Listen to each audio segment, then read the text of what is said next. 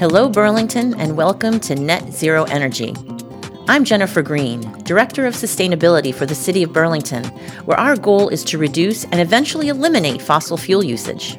Today, we're talking with Steve Conant, owner of the Soda Plant, the iconic building on Pine Street that houses, as we've learned, 40 different tenants, 40 businesses.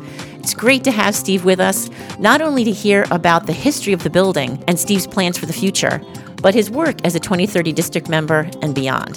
Thanks for joining us. Oh, my pleasure, Jen. So, I wonder before we start talking about your plans and where you've been, where you want to go, can you tell us about the history of the, the soda plant? Sure. Yeah. It's actually a, you know, it's called the soda plant, but it's actually seven buildings combined. So representing, you know, the growth of uh, a particular business sector, the drink sector, the ju- the uh, beverage sector, starting in the 20s. And so a couple of big uh, block buildings get built up in the 20s, like, and, uh, and, and then the business expands. And those buildings were quite a distance from one another, and five more building additions conjoined those two historic buildings. And so there are block buildings, there are uh, there's wood frame structure con- components. There are uh, Butler buildings like like you know I beams and steel. There's a concrete slab. There's a buildings with foundations and cellars. There's so it's an interesting, complex architectural assemblage of structures. Wow, so that makes your work towards net zero especially challenging and exciting. Yeah, and exciting. I love a, I, I love a complicated project, and it's a complicated right project. yeah. yeah. So, but it did it did start literally as a soda plant. So literally as a soda plant, uh, literally as a oh, let's put carbonated beverages in bottles and send them out into the world and so um, and so substantial distribution. So those you know a couple of those buildings were simply built to house trucks, back trucks into, and now they're looking like finished, you know, incubator spaces for small businesses. So quite a transition of structural, you know, of use of different structures for very different purposes as markets evolved in the South End. And now you've got a slew of tenants. So yeah, over 40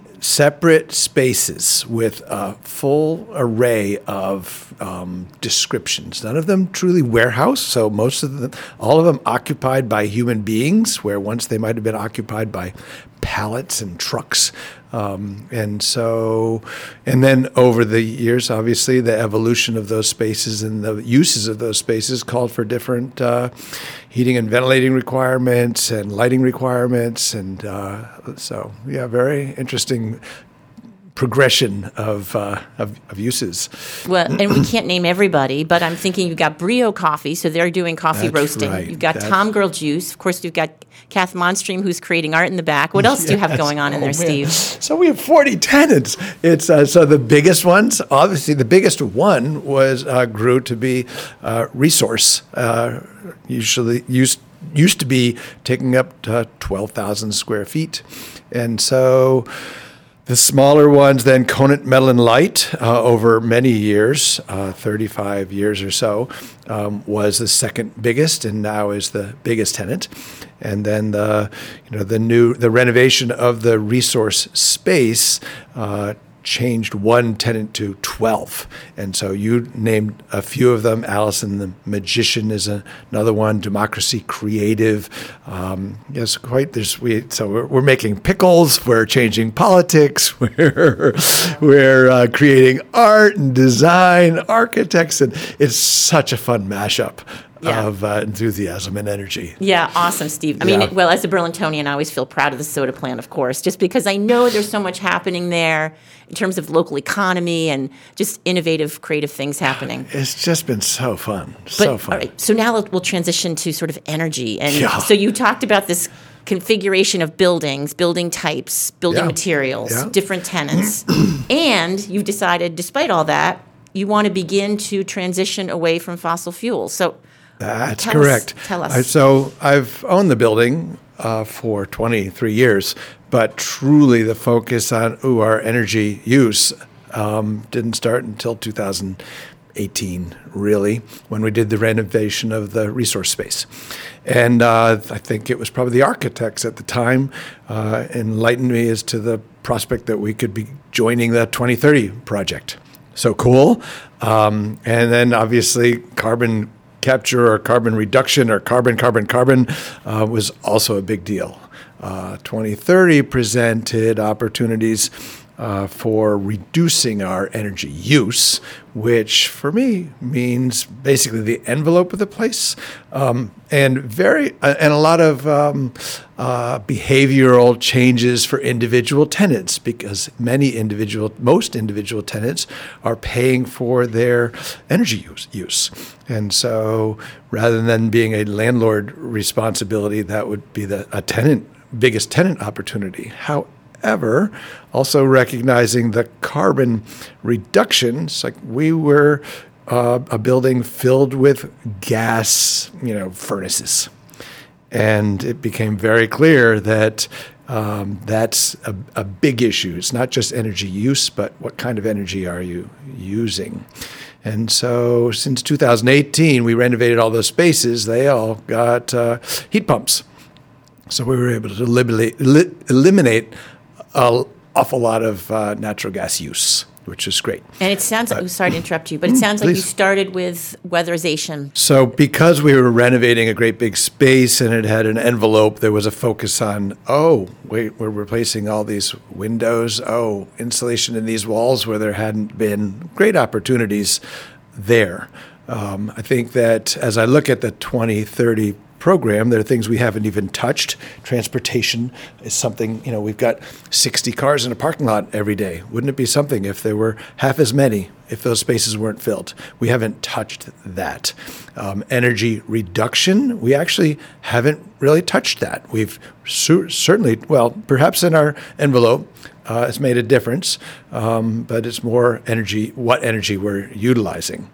Um, and there's still a long way to go with that. Yeah. We have 60 or more, we have more than 60 pieces of machinery that use energy between energy recovery, water heating, uh, heating and air conditioning, um, just a tremendous number of pieces of hardware.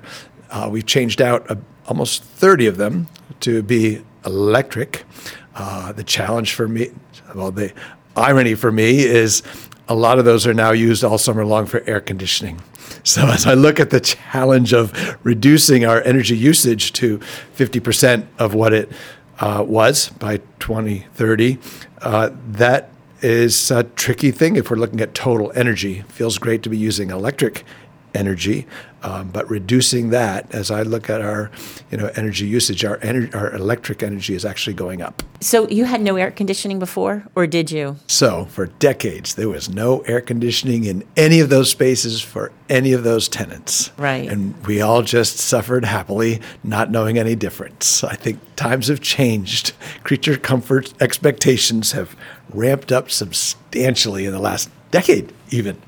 And so, yeah, that's uh, an interesting consideration for me. And it was an aha moment. I mean, it's just, it suddenly occurred to me, probably after we had a bunch of heat pumps in, that wait, wait, no, there's these meters are spinning all summer long. like you say, I mean, the electric, you're you're using more. You're using more We're of the right stuff. using more of the right stuff, but it's more. Right. I do pay for a lot of the electricity, so I'm certainly incentivized to reduce the amount we use. Uh, and I've read even in BED's uh, literature, expect your utility costs to go up as you do the right thing. Right. Of course, you're you're transitioning away from natural gas, so that you're going to save there. Little, ch- it's challenging, of right. course, when the price of natural gas is so low. However, you know, we are. It's important for our customers to understand that we are seeing a volatility in natural gas prices.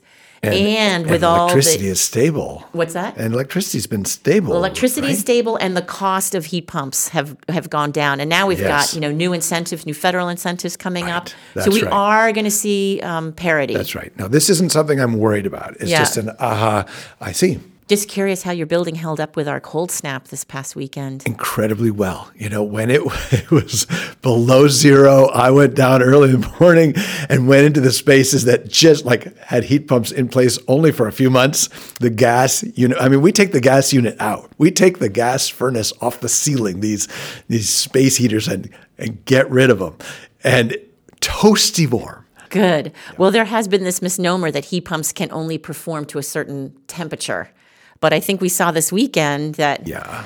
I Okay, think those I think that's on. like word on the street that dies hard. I think and you know, we've seen it in lighting. We we saw what the issues would be with fluorescent and they weren't really a problem. And then the and then people just recently a, a neighbor said, Steve, aren't LEDs dangerous? It's like, okay, there's lots of things. Getting the the truth out there is uh, it's an ongoing ch- challenge. So yes, heat pumps work in cold temperatures. Yeah, that's a great message. If we just end right there. Mm. Right. Um, Steve, so you referenced the Burlington 2030 district. Mm-hmm. Um, for listeners that don't know, of course, Burlington is a 2030 district. It's a public private partnership between BED and various stakeholders, including VGS and commercial property owners that want to sign on. It's voluntary, but if you do, you're essentially pledging to drop your greenhouse gases. And this is this was the first challenge um, for you know when we first started putting things on paper and Yeah. creating capturing data is what's the highest and best action to take when Yeah. Yeah, yeah. and what you know does is envelope more important than you know driving to work i mean ultimately if we do bundle the behavior of individual tenants and their choices for transportation with the building. Are we not responsible for that carbon? Wow a couple of times um, putting a electric charging station at the soda plant has come up Yeah. and uh, and it's been sort of bundled in the or response has been similar to the response of assigned parking spaces, where if, if it's assigned to someone and they're not there, it goes to waste. If it's electric Right. and there's no car there, it goes to waste. Right. But there's a different probably mentality around that conversation that you know when you see that empty space, it's because someone hasn't bought an electric car yet. Right. You know, it's not a problem for parking; it's a problem for the environment. Thank you so much, Steve. It was really a pleasure having you with us today. Oh, it's my pleasure as well. This has been fun. Thank you. Thank you again for listening to Net Zero Energy. If you have any questions about this podcast or what BED offers regarding incentives, rebates, or technological support, look for us at burlingtonelectric.com or call us at 802 865 7300. You can also follow us on Facebook. We're always here to help and look forward to engaging with you on our mutual path to net zero energy.